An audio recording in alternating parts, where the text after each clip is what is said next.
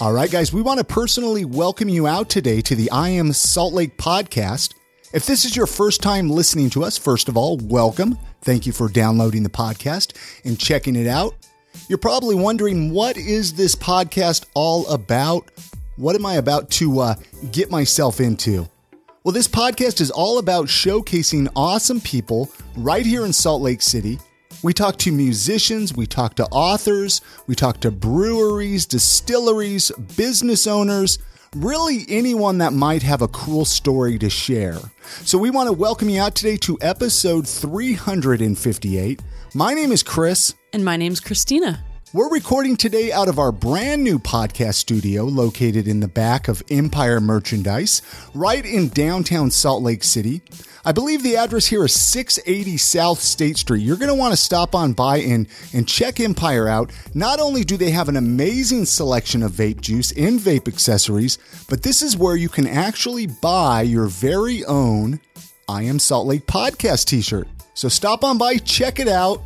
At the time of this recording, we actually just restocked with stickers as well. Those are free. Stop on by and grab yourself an I Am Salt Lake sticker and slap it on the back of your car and, and show some pride for the podcast. I'm so excited for this. Today, we got to talk to Shay Peterson. He's also known as Surreal. We get to find out what got Shay interested in graffiti, street art, and eventually painting murals. This is such a good conversation with one of the best artists here in Salt Lake City, so we're going to be playing that in just a minute. One thing keep in mind with this conversation, we actually recorded this interview with Shay before all of the murals here in Salt Lake City got vandalized, spray painted on, tagged, whatever you want to think happened. Well, I mean, I know what happened. I saw the pictures. Very upsetting. Yeah. Uh, quite a drag here for, for the murals here in Salt Lake City. So we, we did this interview with Shay before that happened. Otherwise, we would have brought that up in the conversation. Also, we want to thank our amazing sponsor for this episode, Five Wives Vodka. Make sure to ask for Five Wives Vodka by name next time you head on over to uh, your local bar. And we're going to be telling you more about them a little bit later on in the podcast. And don't forget, you can always go over and visit our website at iamsaltlake.com. That's where you can get lost digging through the entire back catalog of all of our episodes. Also, a lot of people don't realize we have an awesome events calendar on the website, so you can always go there and find out what's going on. Again, the website is iamsaltlake.com. Go check it out and bookmark it. All right, guys, here's that conversation with Shay Peterson when he came and sat down with us to share his story. Thank you so much for listening. Enjoy. I like to ask people, what did your childhood smell like?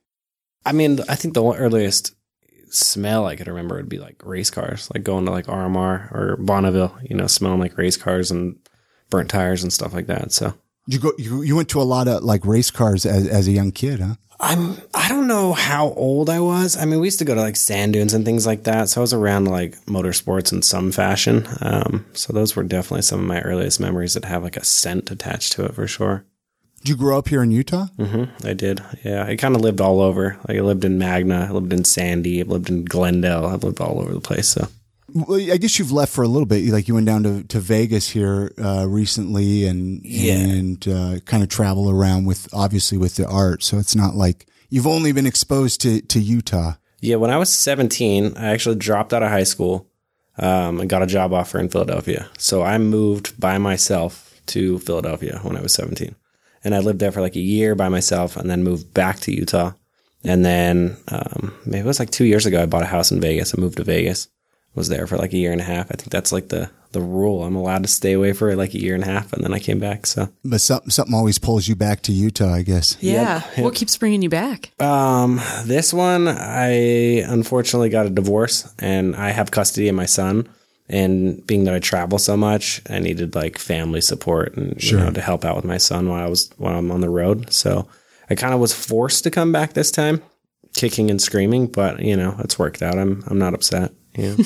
Now in Philadelphia, was that anything to do with your art, or was that something else that you were doing out there? Kinda. So I started out um, when I was in like probably junior high. I taught myself how to program and I taught myself how to design. So I got like early bootleg copies of Photoshop and would teach myself how to design.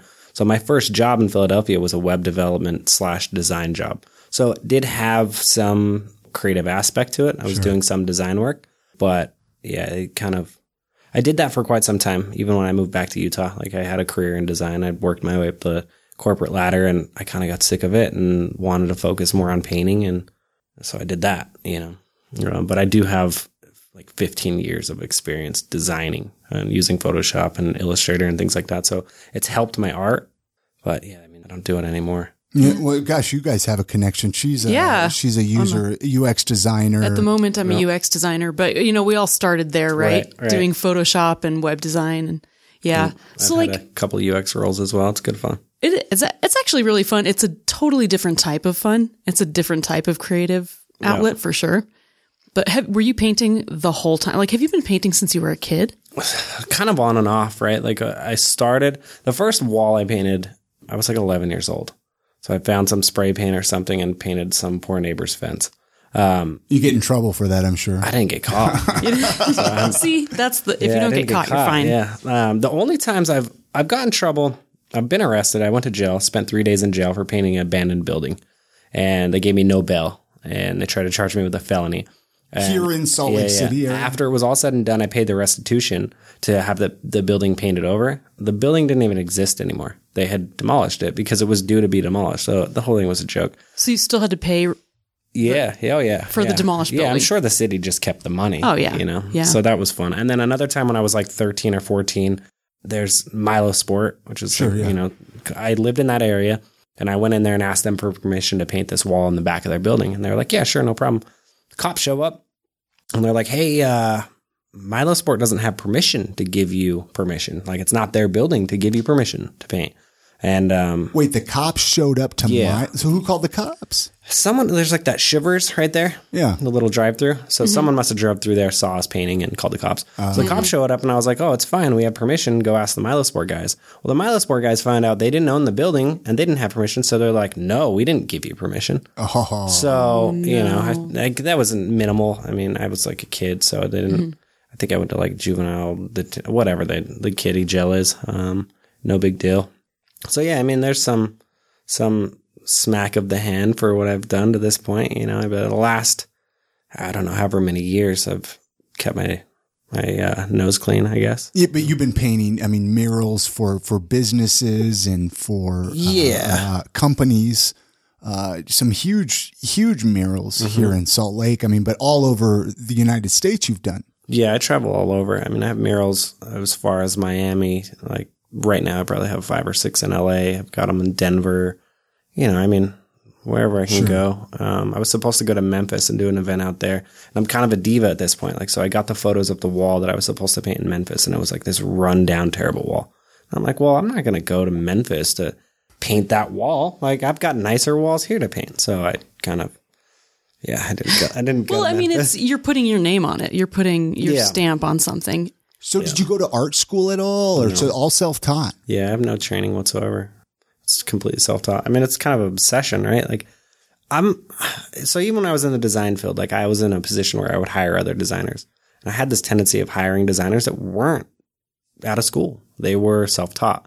And my belief is that, that somebody that teaches themselves is far more motivated to learn than someone who has to go to school. Because if you're going to school, you're like, okay, I'm going to get a job doing this. And you're kind of just going through the motions. Whereas someone who is self-taught is doing that on the weekends. They're doing it on the evenings. They're avoiding, you know, hanging out with friends and losing out on opportunities to be social to learn this thing. So for me, I'm self-taught in art the same as I'm self-taught in design and programming, but there's a tremendous amount of passion that goes into being self-taught, you know, and the, the amount of, I guess, uh, work, the amount of hours that you spend to learn the craft or is just the same, if not more, as someone who was, you know, traditionally taught or taught through schooling. So I'm totally with you. I think especially in the design field or the art field or and even in the programming field, like the the most impressive people that I know did not go to school for it. Yep. Cuz they genuinely do it because they love it and they just want to continue to grow. absolutely. It's it's all about the portfolio of of Yeah. what the what the art that you have. When did you figure out? Gosh, I can actually make some money doing this and and paint big murals Instead of paying people. money. Exactly, Yeah, and, and I not did and not and not get in trouble doing it. Yeah. Um, it happened really organic. Like I didn't seek out to do it. I mean, the one thing that I think that I did consciously that was probably to my benefit is the branding, right? Like I didn't sign my murals with this chicken scratch or sign it in something that wasn't legible. I put a stamp on the damn wall. Like you can't miss it. You know, this is my brand. This is me. Um, that was probably one thing that set me apart. And, you know, as soon as that kind of started to build, you know, some sort of following, then the rest kind of followed. I mean, Sure. it was never intentional. It was never like, hey, I could do this and make some money. I mean, because like you said, like I used to pay. Like I had to like, hey, can I paint your wall? And that was out of my pocket, all the paint, all the supplies, materials.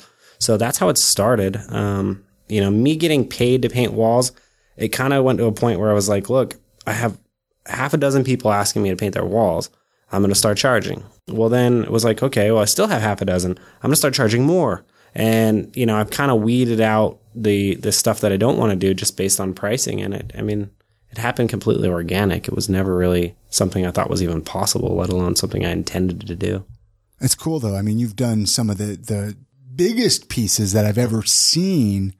Yeah, just with spray paint. What, Right? I mean, like how long, uh, one, one piece that I saw a lot of, uh, I used to work down, uh, at a, at one of the tile stores down there in 300 West. I already know exactly what you're Exactly. about. You know which one. I, and, and a lot of listeners, I'm sure, have seen that one. That one's been up for, for a couple of years now, I think. 2015. So yeah, three years. So let's use that, that business for example. So they reached out to you and did they tell you what they wanted you to paint on there? Not at all. No, I had complete creative freedom on that wall. So that wall's interesting. Like a lot of people think I got paid a ton of money for it. A lot of people think that like, you know, it was like some huge good gig for me. Sure. I was working full time at the point, like when they contacted me. Like I had a full time job.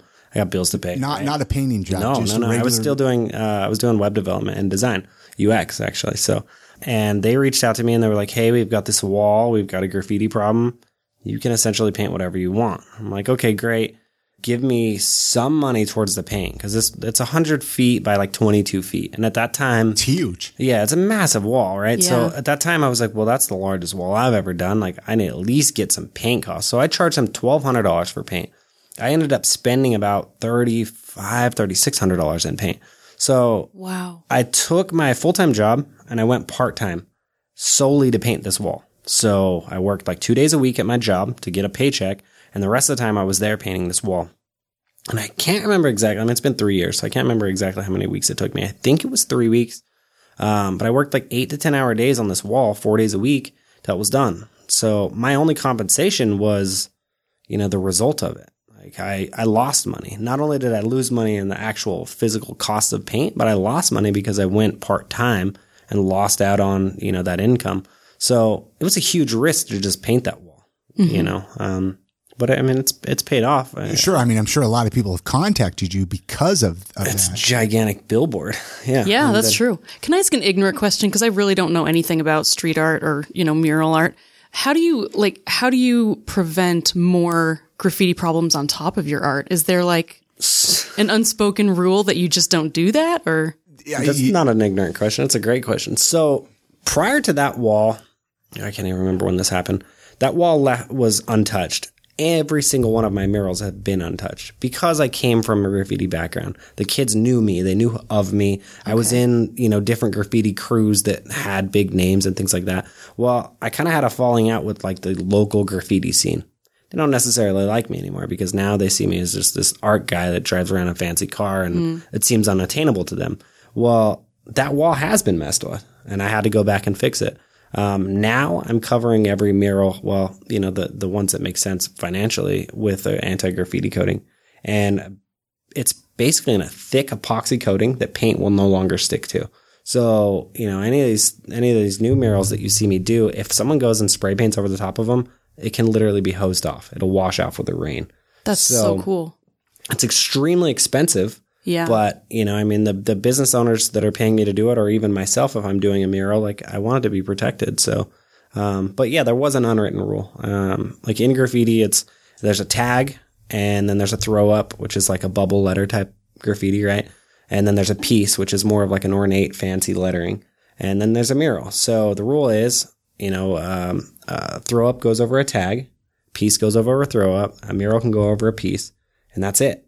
Well, you know, Paper, rock, scissors. basically right. It's right. Mm-hmm. like there's a hierarchy there, and there's there's a there's a rule and there's a law. And I mean, even with my mural being touched, there was some other like, I guess, big head, you know, big wig type people in Salt Lake that vouched for my mural to be destroyed. So there's some politics going on there. So if somebody's out to get you, then they want to paint over it. Yeah, it was It's a personal like a, It's kind of like a go to hell or Yeah, yeah. F you or Yeah, something like yeah. that, right? Yep. And the thing is, is I know exactly who did it. I know the kid's graffiti name. I know his first and last name. I know where his parents live. I know so much about this kid, and I won't tell anybody. I'm mm-hmm. just going to keep it and hold it to myself because, you know, negativity is just going to get more negativity. You know, if he, yeah, he destroyed the wall or messed with it, I fixed it. We move on. You know, I mean, there's no sense in really like taking it further or getting upset or trying to retaliate. I mean, I think you're only it is. helping yourself by taking that stance because you're moving on and you're like moving towards your future instead of like holding yourself back into, yeah, you know, like anger and you, you can get really stuck in that, in the negativity. that's really bad, really bad. I mean, my hope is that the kid will be like, okay, he knows I did it. He's not going to do anything because, I mean, the kid knows he fucked up. Like, he shouldn't have done that. That the post, I, I made a post when that wall was destroyed. It had 850 shares on my personal page. Oh, wow. Like, that's insane. You know, I've never had anything like that. So there was at least 850 people that were furious that this kid messed with the wall.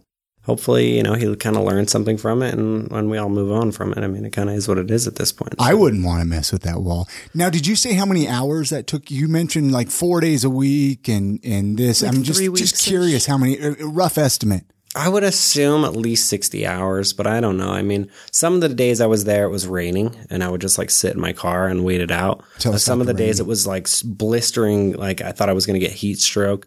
So, I mean, some days I'd paint for four hours and some days I'd paint for 10 and I don't really know exactly. I mean, I got to do a better job at, you know, keeping track of, I mean, people ask the same questions on like, how many cans did it take? How many hours was that? I don't really pay attention. I just kind of do it, you know? So. But if you spend all your time paying attention to like those details, how are you? You're Yeah. losing all that energy that you could be putting towards the piece. Yep. That's the same thing when people are like, hey, do you do time lapse or do you have video? I don't have time to set up a time lapse or like I don't have the the capacity to be thinking about, oh, this is a cool shot. Also, I've got to paint this section. You know what I mean? So it's tough to to to kind of document it as well as I probably should as just a solo person, but it'll kind of develop, I think. And, and you mentioned at that time you were working another job, but now this is all you're doing is the mural. Yeah. So shortly, well, so shortly after that, I left that job anyways, and I went and worked with a company as a UX person. Um, and It's I a moved great to job. Vegas. I don't blame you. Yeah, it's so much fun. I love it. Uh, so then I moved to Vegas, and Vegas to me was vacation. You know, like when I would hit the road or go do a mural in some other state or city, I would come home to Vegas and I felt like I was on vacation, right? Like I had a house with a pool. It was peaceful. It was quiet. And then I'd hit the road again. Um, so I kind of got off track there, but yeah, like that's when I started doing this stuff full time. It's like when I was in Vegas, I was like, you know what? No longer do I have to go do a nine to five. I kind of transitioned out of that role that I was working with the US UX company. They were based in Salt Lake, but they let me move to Vegas and I was kind of like a contractor. And then things sort of went south with that company and I was like, you know what? I'm I'm doing art full time. Very cool. Yeah, I've been extremely fortunate. I mean, I don't really know how I've done it, but I'm not going to complain about it, you know. We need to actually take a quick break here to play a message from our sponsors. Uh, but then when we come back, I mean, I want to talk about your vodka, obviously, and, and more of your murals. We got some questions here from our Facebook group. So hang tight. We'll be right back. All right. It's that time of the podcast where we take a couple of minutes, tell you about our amazing sponsor, Five Wives Vodka. You know, all year long, we've been telling you about this amazing, delicious local vodka, Five Wives Vodka. They are great people, and many thanks to them for sponsoring this podcast. So the next time you head on over to the state liquor store, the next time you head on over to your bar and you're asked for Five Wives Vodka, not only are you getting a delicious vodka, but you are supporting I Am Salt Lake podcast. So it's a win-win all the way around, right? They actually have three different flavors that Christina and I are going to tell you about right now. They have the original. This is the one that's made from you know, Utah mountain spring water. It's 100% distilled corn spirit and it's gluten free for, for those of you that are keeping score at home. The spring is hidden in beautiful Ogden Canyon. It's inaccessible by vehicle. So they're actually hiking this, this water out five gallons at a time. And I bet you guys didn't know that I have one of these bottles on my shelf at all times. She's not kidding. It is a household staple. but they also make a delicious flavor. Five Wives Sinful is a flavored vodka with a delicious cinnamon taste. And it's not like other cinnamon products that give you a cinnamon candy taste. Sinful is like a morning cinnamon roll, and it only has 76 calories per ounce. There's also the Five Wives Heavenly. This is another one of their flavored vodkas, but this one has a delicious vanilla taste. Heavenly's rich, buttery vanilla flavor, it comes through without coating your taste buds with sugar, and this results in more vanilla and less calories. They have a website, fivewivesvodka.com. This is where you can find out more information about it, but just head on over to the state liquor store, pick up a bottle, pick up a bottle for your neighbor. This is going to make a great holiday gift for that special someone that you don't know what to get for them. Pick up a bottle of Five Wives vodka. And don't show up at a holiday party without one. Exactly. And of course, as always, many thanks to Five Wives Vodka for sponsoring this episode of the podcast. We have a Facebook group which I invite everybody to to join the the I am Salt Lake uh, community, and we mentioned that we're going to have you on the show. Everybody was excited. I mean, obviously you've you've made some some good marks here in Salt Lake City. Uh, there's a few questions here that I thought was kind of interesting. Uh, so one of our listeners, Nicole, she wants she asked uh, when painting such a large scale, is it more math than freestyle? No, it's not. People have this tendency to think that large scale stuff is more difficult because when you're up close, how do you see the big picture? But that's what makes it easy, right? Like when you're drawing, let's say you're drawing someone's face. If you draw and you're drawing their nose and in your brain you're like, this is a nose, you'll mess it up because you'll draw what you think you see and not what you actually see. So the benefit of painting large scale stuff is you're up so close to it that you're painting shapes and you're not fighting yourself and saying, Hey, this is what a nose should look like. You're painting shapes you see and that's it. So painting that close and, and, and such a large scale is actually beneficial, right? Like, So it's easier, you think, almost to do it to a degree. in a sense, I mean, depending on what you're painting, right? Like if I'm painting like something that's some long 40 foot long straight line, that's difficult, right? Like, cause you have to be continuous and smooth and straight. But if I'm painting a nose, as a good example, I'm not painting a nose when I'm up there. I'm just painting shapes. So So do you like do you actually draw it out first and then paint over it? I mean, how do you even know what shapes or what si- I, these are really dumb questions, No, no, but no, I've They're never not done dumb questions No, at all. at all. I mean, 'cause Okay, I've just never done to- anything. to learn. like Um, that. So. there's a bunch of different techniques I use. Um, depending on what it is, like you can use a projector. You know, a lot of people do it. Sometimes I do it. All my public stuff that you see was not projected. You can use a grid. Um, you can use like this page flipping technique where you basically squeeze or close one eye and flip the image in front of you and kind of like mark references on the wall, like a little imperfection or a bump or something like that. Um, and then just kind of build your perimeter outline. Or you can fully just freehand it, which, you know, sometimes you don't have the opportunity to use a projector or you don't have the opportunity to stand back and do the page flip thing. So you have to have like an arsenal of tools to get it done. There is no like one way I do it. I mean, it really just depends on the space and, you know, the light or, you know, can I take a step back or not? Um, it really just depends. So. Because the last piece you did was like an apartment building or something like that, or what was it? Was that an apartment? I think. Yeah, it's an apartment complex um, that they just built, and then the mural is part of, I think, a parking structure. Yeah. But they architected that building to have a mural on it. So it's just really cool. Like it wasn't just like, hey, there's some blank spot on our wall. Let's get a guy to paint it. They actually designed it and framed it in with brick and left it to where this is where a mural is going to go, and they're going to light it and everything. So it was a really cool project. I mean, you had to use That like is- a like a scissor lift for that, and everything. Not even a scissor lift. That was a boom lift. a boom lift. Yeah, it was an 85 foot tall boom lift because that mural started 15 feet off the ground and it was 60 feet tall. So, I mean, a normal scissor lift, yeah, there's no way. yeah, yeah. Are you afraid of heights? No. Oh, I was good, gonna say, let's hope he's not afraid of heights. well, the first like five minutes I was up there, it was pretty nerve wracking on two fronts. One, you're really high up in the air. And two, when you're right up there, you realize the scale of it. And I, you start to have self doubt, right? Like, how, why did I agree to do this? Like, how am I going to pull this off? I can't believe I got myself in this situation. And then like 15 minutes later, like, oh yeah, I've got this. I've done this before, you know, and it happens a lot. Like a lot of times when I have these big jobs, I freak out. I'm like, ah, there's no way I'm going to be able to do it. And then I start painting and I'm like, oh yeah, I've, I've done this before. Like like stop, you know. So there's the amount of self doubt on each job, especially large scale ones, is kind of funny at this point. Like I've been there, done that. It's so interesting because, like, I mean, Chris and I co- constantly talk about imposter syndrome. And it, it seems to me the most talented people, like you, are the people who actually kind of experience it the most. Don't you, like, you're, is it, do you, do you think it's because you hold yourself to such a high standard that it, it kind of cripples you in the beginning? Probably. I mean, I don't really. So first, I don't necessarily believe in talent, right? Like I'm a mm-hmm. huge like advocate of just busting your ass, like being a hard worker. Because like for me, like when I first started painting portraits, I was terrible at it. It didn't just start and I I could do it. You know, it took a lot of time. So I don't necessarily think there's an inherent talent there. But I agree with you. Like, yeah, there's a lot of self doubt, and I've seen that. Well, I mean, I painted with some like some of the best aerosol artists in the world. And one of the best artists, like the guy was just like, this is nothing. It's no big deal. Like, I don't care. I have no training, no background. So that guy, you know, maybe a unique, unique instance there. But yeah, I think typically like that, that, like you said, the imposter syndrome is pretty common. Like people are like, why am I here? How did, you know, this, this is above me or something like that. I, I see it all the time. For me, like I said, the biggest thing is I don't think I'm talented. I think I just have to work hard. So like, if my preparation isn't what it should be, which preparation to me is everything, like knowing what I'm getting myself into, making sure I've got my colors mapped out, making sure I have an idea of what I'm doing. And the better I prepare, the more likely I'm going to be successful. So I'll doubt my preparation. You know, oh, I could have done this better or I should have done this differently. Uh, yeah.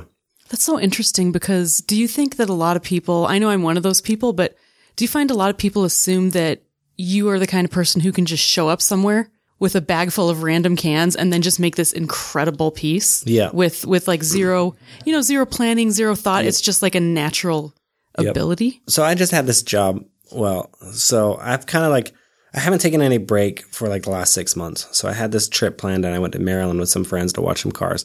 And that was like the first time I've taken a break since May. Like I'm talking weekends, evenings, like I've just been slammed. Well, I had this job I was supposed to do and I couldn't come up with an idea. I just couldn't come up with anything. I knew what I wanted to do was greater than kind of what I had been designing. So I was like, look, this isn't working out. They actually fired me from the job. They fired me from the job because I couldn't come up with a design in time. And they expected me to just show up at the date we mapped out. Like, hey, I'm free this day. So, okay, come paint. And, um, yeah, I mean, the expectation is you, you're, you're supposed to perform no matter what. And that's not always the case, you know. Being an artist kind of sucks sometimes. It does. Sometimes. It does. There's For that a- reason. There's another question here. I don't want to pass it up here from from Jaylyn. Uh, she asked in the in the in our Facebook group. Uh, this one's kind of a little bit longer, so I'm going to just read it. She said, "I'm so interested in street art right now. I'd like to know if SLC has any regulars and how to find out about their style, etc. And then, does he have a favorite graffiti artist? And then your thoughts on guerrilla street art versus commissioned street art." So I, I know that's a lot of stuff thrown out, and I don't even know. I'm not even 100 percent sure what she means by it all, but maybe you do, and if not, I you know. I wouldn't say, I mean, So how, how do you find out about their style? I don't know. yeah, I don't know. I don't know the answer to that question. Drive by and look at it. Yeah. Yeah, look at Yeah. it. I mean, it's subjective, right? So, And then, do you have a favorite graffiti artist? um, I've got a ton of graffiti artists. I mean, the way I look at it, a graffiti artist, I'm not a graffiti artist. Like, I'm well past that. Like, I don't do anything illegal, and therefore, I feel like it's kind of an insult to call myself a graffiti artist. Sure. Um, but I do have a favorite graffiti artist. Um, I've a bunch of them. I wouldn't have one specifically, but there's a guy Bacon based out of can- uh, Canada who does some of like the coolest letters I've seen, like kind of like a calligraphy graffiti style, which they're immaculate. I mean, the guy should be just designing fonts. Um, I've got um, the guy I was telling you about earlier that I painted with that just everything is so easy for him. His name is Smug and he's based in uh, Scotland. And then he does some of the best photorealism you'll ever see. I mean, I've got a ton of ton of favorite artists. Look at my Instagram and look at who I'm following, and you'll find, you know, a, a ton of amazing artists. What What is your Instagram? It's surreal art, and it's S R I L A R T. And that actually is a good opening. I didn't even ask you. I meant to ask you in the beginning. Meaning behind your name? Is there any meaning? There is, but it, it it's interesting. Like a lot of the the same as when I do a painting, I don't always know what it means until after. And the same with my name. Like initially when I did the name, I was like, I came up with this name, and with graffiti, you you kind of shorten things. So it it means surreal. It's pronounced surreal, but it's just S R I L. But at the time, it was kind of to represent what I was painting. But now I realize in hindsight, like it represents me as a person. It represents my career as an artist because everything has been surreal, right? Like I've got to this point where, I mean, we're even having this conversation, like that anyone even cares, um, is surreal. So that is the meaning. I mean, what I do as an artist, the fact that I can do this as an artist, the fact that I'm able to even be an artist is surreal. Very cool. And you've you've kind of created a brand ab- around this whole thing, and, and actually, I want to lead that into uh, the vodka mm-hmm. that y- you've recently um, came out with. And I have to be honest, when Chris walked in and said that you brought us one of your vodka cans, you weren't in the room yet. But I fangirl screamed. I well, I was showing it. So I was excited. showing her some pictures. I think just last night. Yeah, just like, last night. Look at he made it like an aerosol can. And I was just freaking out because obviously, whenever I see someone be so creative yeah. with, you know, like taking what you do and I heard you created vodka. Mm-hmm. We'd been talking about it for a while, but like what you did with it is so cool. Thank you. It's just the neatest. Talk about how did this whole idea come about even to come out with vodka? I mean, a mural artist coming out with vodka. Right. right. So it's kind of a funny story. Um, without throwing any other people or companies under the bus, there was a local vodka company that went and put one of their bottles in front of my murals. And I reached out to them and I was like, hey, we should collaborate. Let me do a label. And they ghosted me. So I was like, you know what? Fuck it. I'll make my own vodka. So I reached out to uh, Ethan Miller, who I think at the time he was working with Dented Brick. And I was like, hey, how do I, where do I go? What do I do? And he got me in touch with the guys at Distillery 36. And this was like almost a year ago. We just started the process. So um, I designed the bottle uh, with a pencil sketch. I had the lids custom made here in Utah, so that's a it's an injection molded piece of plastic that was made from a 3D model to to represent a, a spray can. We sent or spent like three or four months sourcing a, a stock bottle that looked like a spray can that matched my design. I designed the labels myself, you know, and the guys at Distillery 36 are, are masterminds with the distillation process and we kind of worked back and forth and found, you know, a formula that we liked. And, you know, the end result is hopefully a product that looks as good as it tastes.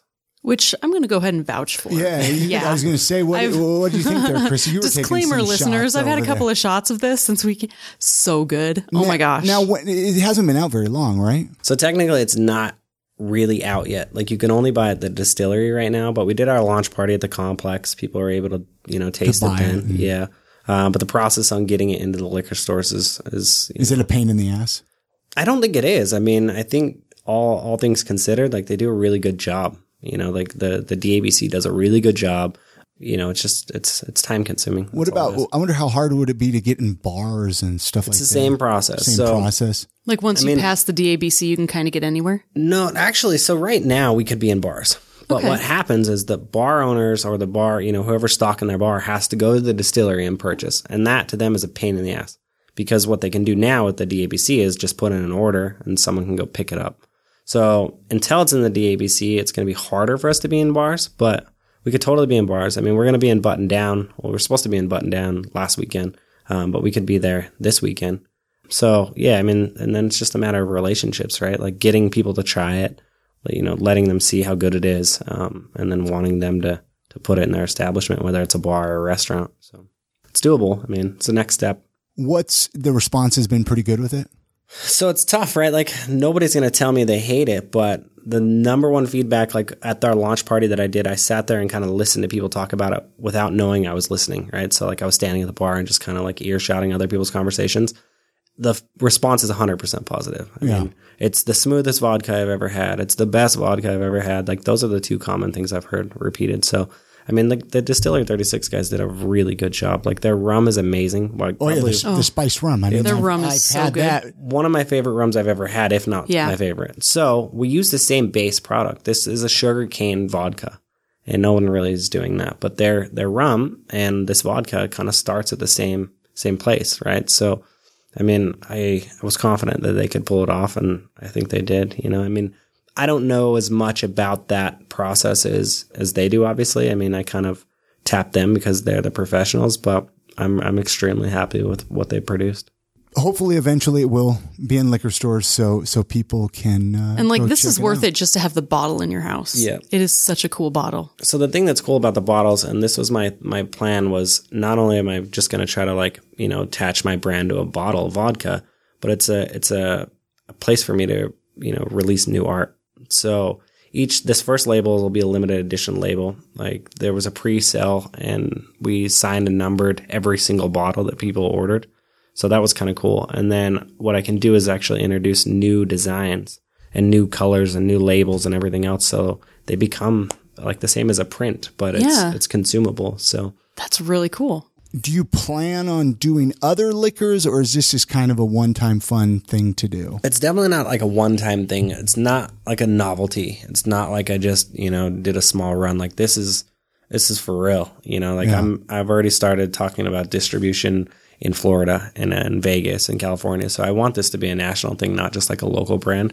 So yeah i don't know. I don't i don't have any plans on doing other types of liquor. Potentially we'll do like flavored vodka but the challenge is like there's no cut corners so like if we do like watermelon flavored for example i'm not to go get like some oil drip drop thing to put in it. Like we're to make it out of watermelons. And right now like the size of the distillery like there's just not capacity to expand that like that. So we'll kind of see where it goes. I mean right now just getting it into the hands of people that want it is is enough of a challenge because we're just like it's flying off the shelves right now I could imagine. I mean, the packaging alone, you got to get. I mean, that's a that's almost like a collector bottle. Plus, then you got some art of yours on there. Mm-hmm. Uh, and I'll try to get a picture of this bottle at iamsaltlake.com with this episode, so you can go check it out. If not on your own website Yeah. too, which you have an amazing website by the way, Thank which you. I would imagine with all your UX experience, you probably did your own website too, did, right? yeah, and, yeah. and all of that. Um, thank you is there a is there a medium uh, uh, that you would like to try? Like you know, obviously you, you do with aerosol. I, I would imagine you pencil and and paintbrush too. I mean, Not really. I mean, I used to draw a lot with pencil and I stopped because I can't draw what I can paint. It's just a Really? different, yeah, it's a different way of doing things. I mean, I can layer and blend with spray paint better than any medium I've ever tried. I mean, acrylic is terrible to blend with compared to spray paint. Oil is way time consuming compared to spray paint. Pencils, it's just, yeah, I mean, honestly, for me, like spray paint, once you figure it out, is far superior to everything else. I mean, the the blending ability of a spray can is is inherent, right? Like cans, they blend. It's speckles that turn into another color. So, you know, I don't have to sit there and work it and smudge it or do anything like that. I just layer it. I just, I mean, can control. I just, don't- I mean, I don't know how you do that, man. Like I've I've spray painted with a spray paint can before, and it just goes You have to have everywhere. amazing control. Yeah. It seems like. And that takes years to develop. Like I'm still getting better at it. You know, I mean, it's just never, never ending. But once you develop at least a basic understanding of the cans and how they work and, and control of them, I mean, I think it's, it's a, it's a pretty, uh, Is, is that legit medium. is that something you think someone's born with, or do you think you can actually learn how to do it? I, I mean, any kind of art. I guess. Really, I mean, I think there's some some level of talent, right? Like like look at it from this perspective. I can look at a human face or a photo of a face and I can break down the colors that are there.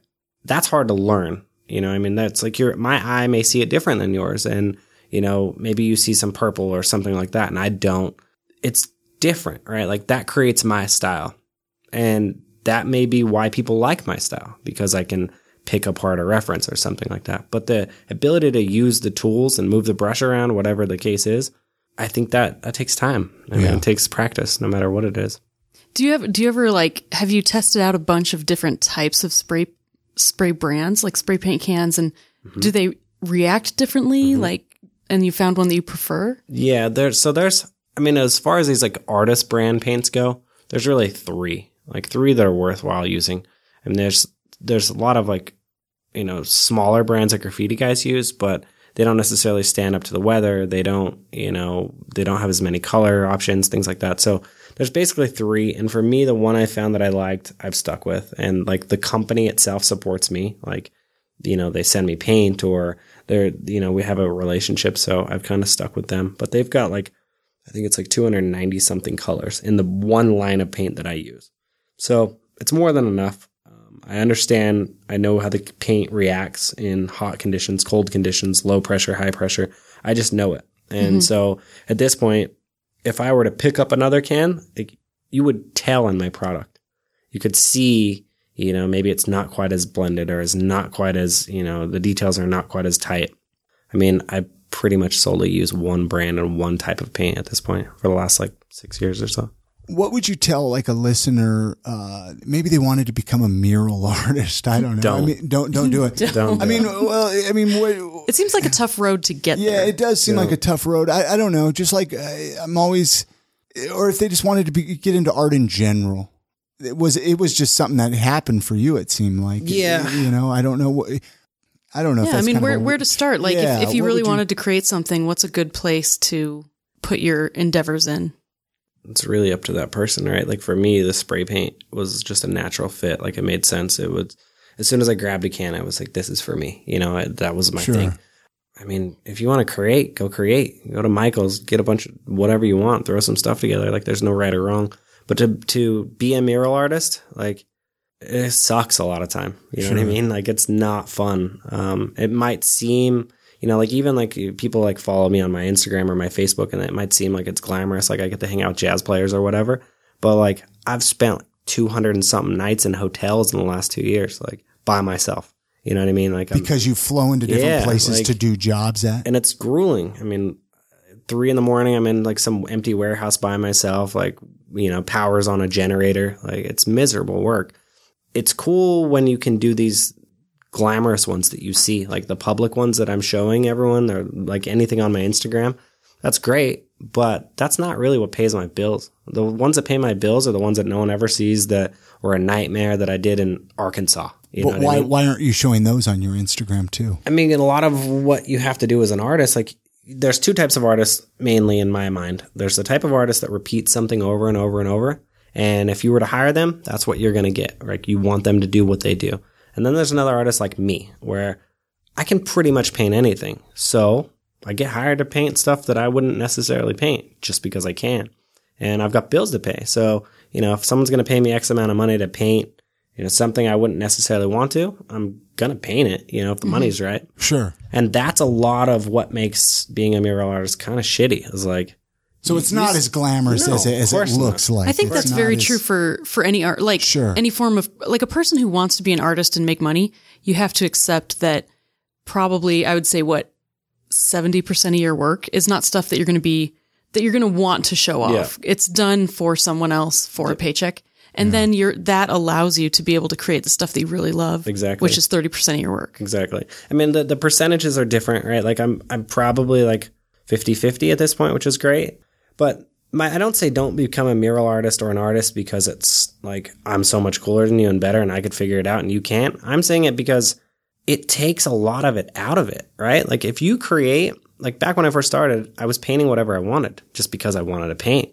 There was no, you know, I didn't have any pressure of expectations on me. I didn't have some corporate client paying my bills. Like I just painted.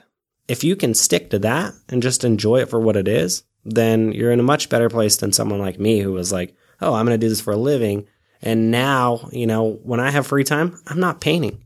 You know, I'm not painting for fun anymore. I'm painting for a living, which it's not bad. Like I still get to paint and it's, you know, not like a negative thing, but I mean, I definitely would recommend just keeping it something that you enjoy rather than trying to make it pay your bills for you. Absolutely. What are some of your? You mentioned, you know, when you're when you're not painting, like what are some of your other hobbies and interests? I always like to find out people we bring on what else they like to do. Um, I'm into cars. I've got a Nissan GTR that is about to have 1400 wheel horsepower. So it'll be like So like fast car. extremely fast car. Yeah. Like this thing, as it sits right now, it's probably faster than pretty much any car you could buy. I don't care how much money you had. So, and I drove it every day. What's the fastest you got that thing going? Uh, 180, but it'll do this new, the new setup I'm doing on it. It'll do 205 miles an hour at a standing half mile. Do you plan on taking it 205? I was going to say, I mean, I think I was in a car once that got up to 140 and I felt like that thing was like, Yeah. oh, shit. So the like the real fast cars, like a lot of people ask that, like, how fast did you get it to go? So that's not what makes a car fast. What makes a car fast is how fast it gets there. Right. So if, if my top speed's 200 miles an hour, but I do zero to 60 in two seconds, or, you know, I did the quarter mile in 9.7 seconds at 140 miles an hour. So from a dead stop to a quarter mile away, which is 1,320 feet. So at 1,320 feet, the car is already doing 140 miles an hour. That's a very fast car. Well, the new version, like when I'm done with it, it'll do 170 miles an hour or so. So 1,320 feet, it's 170 miles an hour in like 8.2 seconds, which is just Wow. ridiculous. Um, so yeah, that stuff's fun. Do you actually race? Like, oh, right Mm-hmm. on. That would scare the crap out of me. It's pretty scary, um, but it's a lot of fun. I mean, it's Would you ever get into like NASCAR racing? no. So I typically do drag racing, which Yeah. is straight line stuff. Um, we don't do many corners, even though like the Nissan the GTR is meant to do corners. Um, it's just not really my thing. I've always been into drag racing. Let's. Uh, do you want to switch gears to Salt Lake Let's City? switch we, gears. We always ask. There's a few Salt Lake City related questions that we we bring up on the podcast. Uh, one of them is, you know, we all have those out of town people that come visit us and they want to check something out. We all have that place where we take them to, whether it's an area of town. Uh, some people, you know, hike or whatever. You know, is there something that that you would recommend? Say somebody was coming for the first time this upcoming weekend. Is there something you would say? Go check this out. I mean, restaurant wise, like Billy Blanco's in Park City or Jeremy Ranch is one of my favorite restaurants. Not only because I painted it, but I love the food there. What- what's the name of that one? It's called Billy Blanco's. Okay, so people It's can like go a- check that out for some of your art. Yeah. Yeah, so I've got art there, but it's also a car themed restaurant. So like you can get a booth and you're like literally sitting underneath a car, like it's on a lift. It's pretty cool. Um, amazing food, uh, and just like especially in the summertime, like it's a cool atmosphere. Like they have a little amphitheater and stuff. Other than that, I mean, you know, like I have these friends um, that they have a company called V2, and they put like shows on it out at Saltair. So like amphitheater shows at Saltair, I love those as well. So go check out some some live music or, or Yeah, or for sure. Like that. Yeah, I mean, I'm not like I've never been to like any of the national parks. I've never. And dude, I, I'm Like, the I've never way. I'm not, I'm not experienced like a really- huge hiker or anything like that. They look great online. I like no, pictures the of them. Photos are great. I've never really experienced like what most people would recommend. Like Salt Lake is good for. Like I'm not a hiker. I don't go fishing. I don't go boating. You know. What would you change about Salt Lake City? Is there anything you would change about So the area? So much. So much. Where do we start? Right. I'm not a huge fan of like the religious influence, honestly. Like my, my my favorite part about Vegas is I felt like an adult there. Not because I did, you know, partake, but I could, right? So like you can I mean the, the pot thing is big. I'm I don't smoke pot, but like if you want to, you're an adult, go ahead. Like Go- go I'm on board if you that. wanna get a right, hooker. right. You know, like you can do whatever you want. just because it's available doesn't mean that everyone's going to, but for something like for some reason I just felt like an adult there and I'm here and I feel like a child. It's like somebody's watching over me and smacking me on the hand if I try to, you know, or even think about doing something. And I'm not like a party guy. Like I'm, you know, I stick to myself, but but if that option is there, it's it's nice to uh, to know that it's yeah. there. And the other thing too is like, you know, I would like Salt Lake to be more of like a destination place, right? Like like tourists and Well, not just that, but like, let's say, for example, and it's tough to compare to Vegas because it's Vegas, but when I was living there, it was like, there's a fight. You're like, yeah, that's in my city. Like, that's happening here. You know, people are coming here.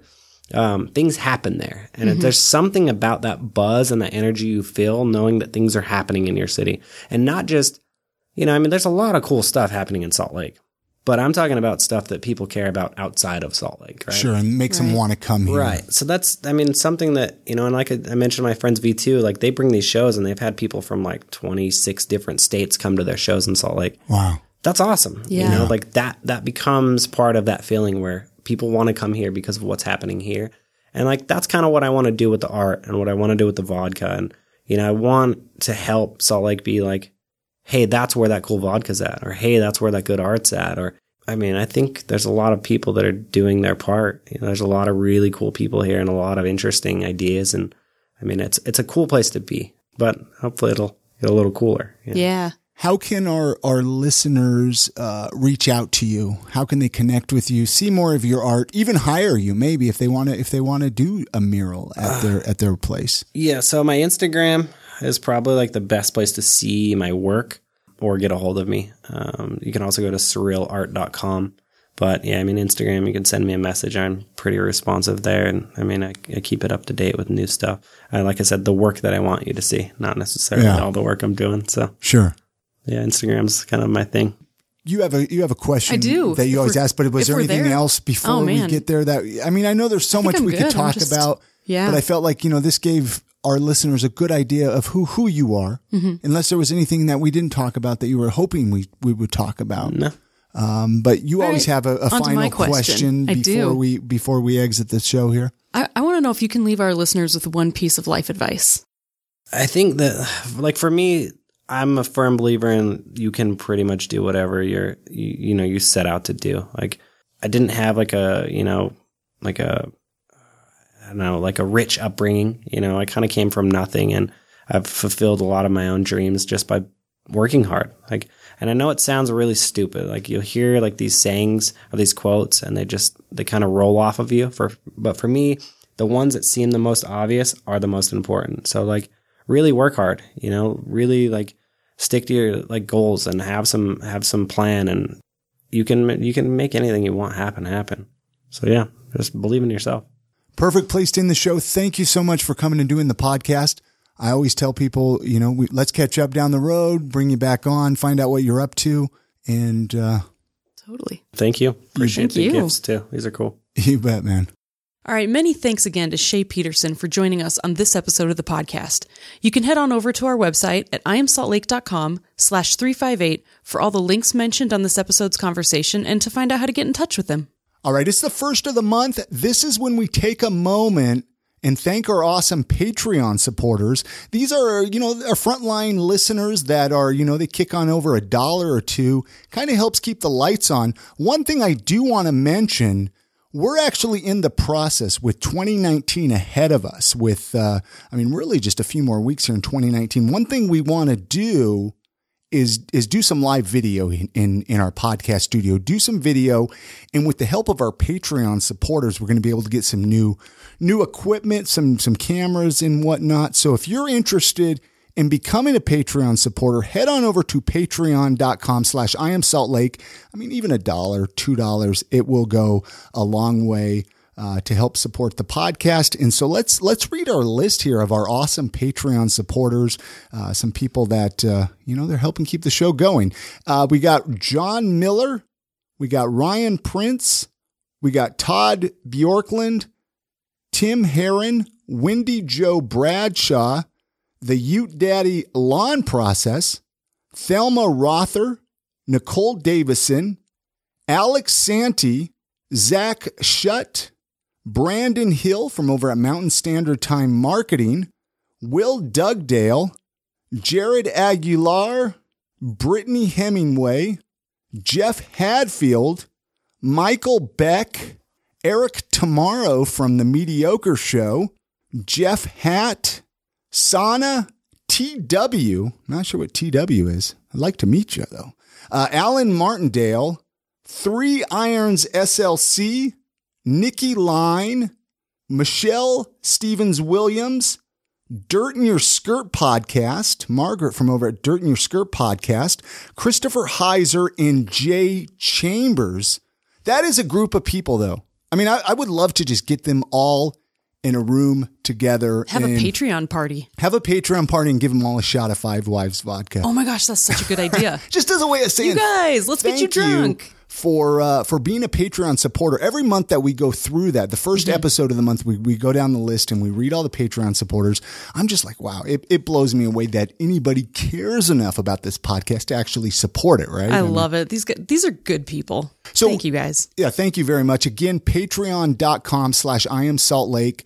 The link's also in the show notes for this if you can't spell Patreon, because that is a goofy It's name. kind of a weird name. Anyway, last couple episodes, we have been doing recommendations. These could be anything. These are kind of uh, personal recommendations, either either Christina or myself uh, would recommend. And so this week's episode, my recommendation is Mediocre Show. It is a podcast out of Pennsylvania. I know a lot of listeners of I Am Salt Lake already listen to a Mediocre Show, but if you don't, go check it out. You can check it out in however you subscribe to podcasts, however you listen to podcast. Just uh, check out Mediocre Show.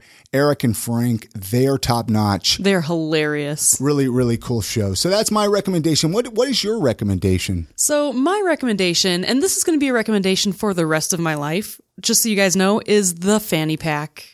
Everyone needs a fanny pack. This happened because I was wearing a fanny pack. It did. I know. I know. I have to give props to Chris, you guys. Chris is the OG because when we were dating, We went to DI to look for a fanny pack for him. And I was like, this guy is so cool. So of course I married him for his fanny pack. That's that's the only reason, right? Well, and the cat, you know. well, they're so ridiculously cheap. What did you get yours Yeah. for under for ten bucks on like eBay or something? Yeah, and oh, but they're so great. I wear it every day. I wear it everywhere. I will never use a purse again unless it's cute and I want to. I will always wear a fanny pack though. Very cool. That's going to do it for this episode. Thank you again to our amazing sponsor for this episode, Five Wives Vodka. Go visit their website at fivewivesvodka.com to find out more about their delicious locally made vodka. And if you want to send us an email, you can always say hello at hello at iamsaltlake.com. And you can send letters, packages, and birthday cards to Chris to P.O. Box 4412, Salt Lake City, Utah 84110. I don't think we shared that it's my birthday this I week. know, I just realized that. It's Chris's birthday. Send him a card. December 6th is is my birthday. I'm going to be 40, birthday. 41 years old, Christina. 40 hot years old. Oh my gosh. You guys have a great week. Make sure to get out and enjoy the city and, and throw a snowball at your neighbor. Support local, and we're going to see you on the next episode. And good night, Grammy.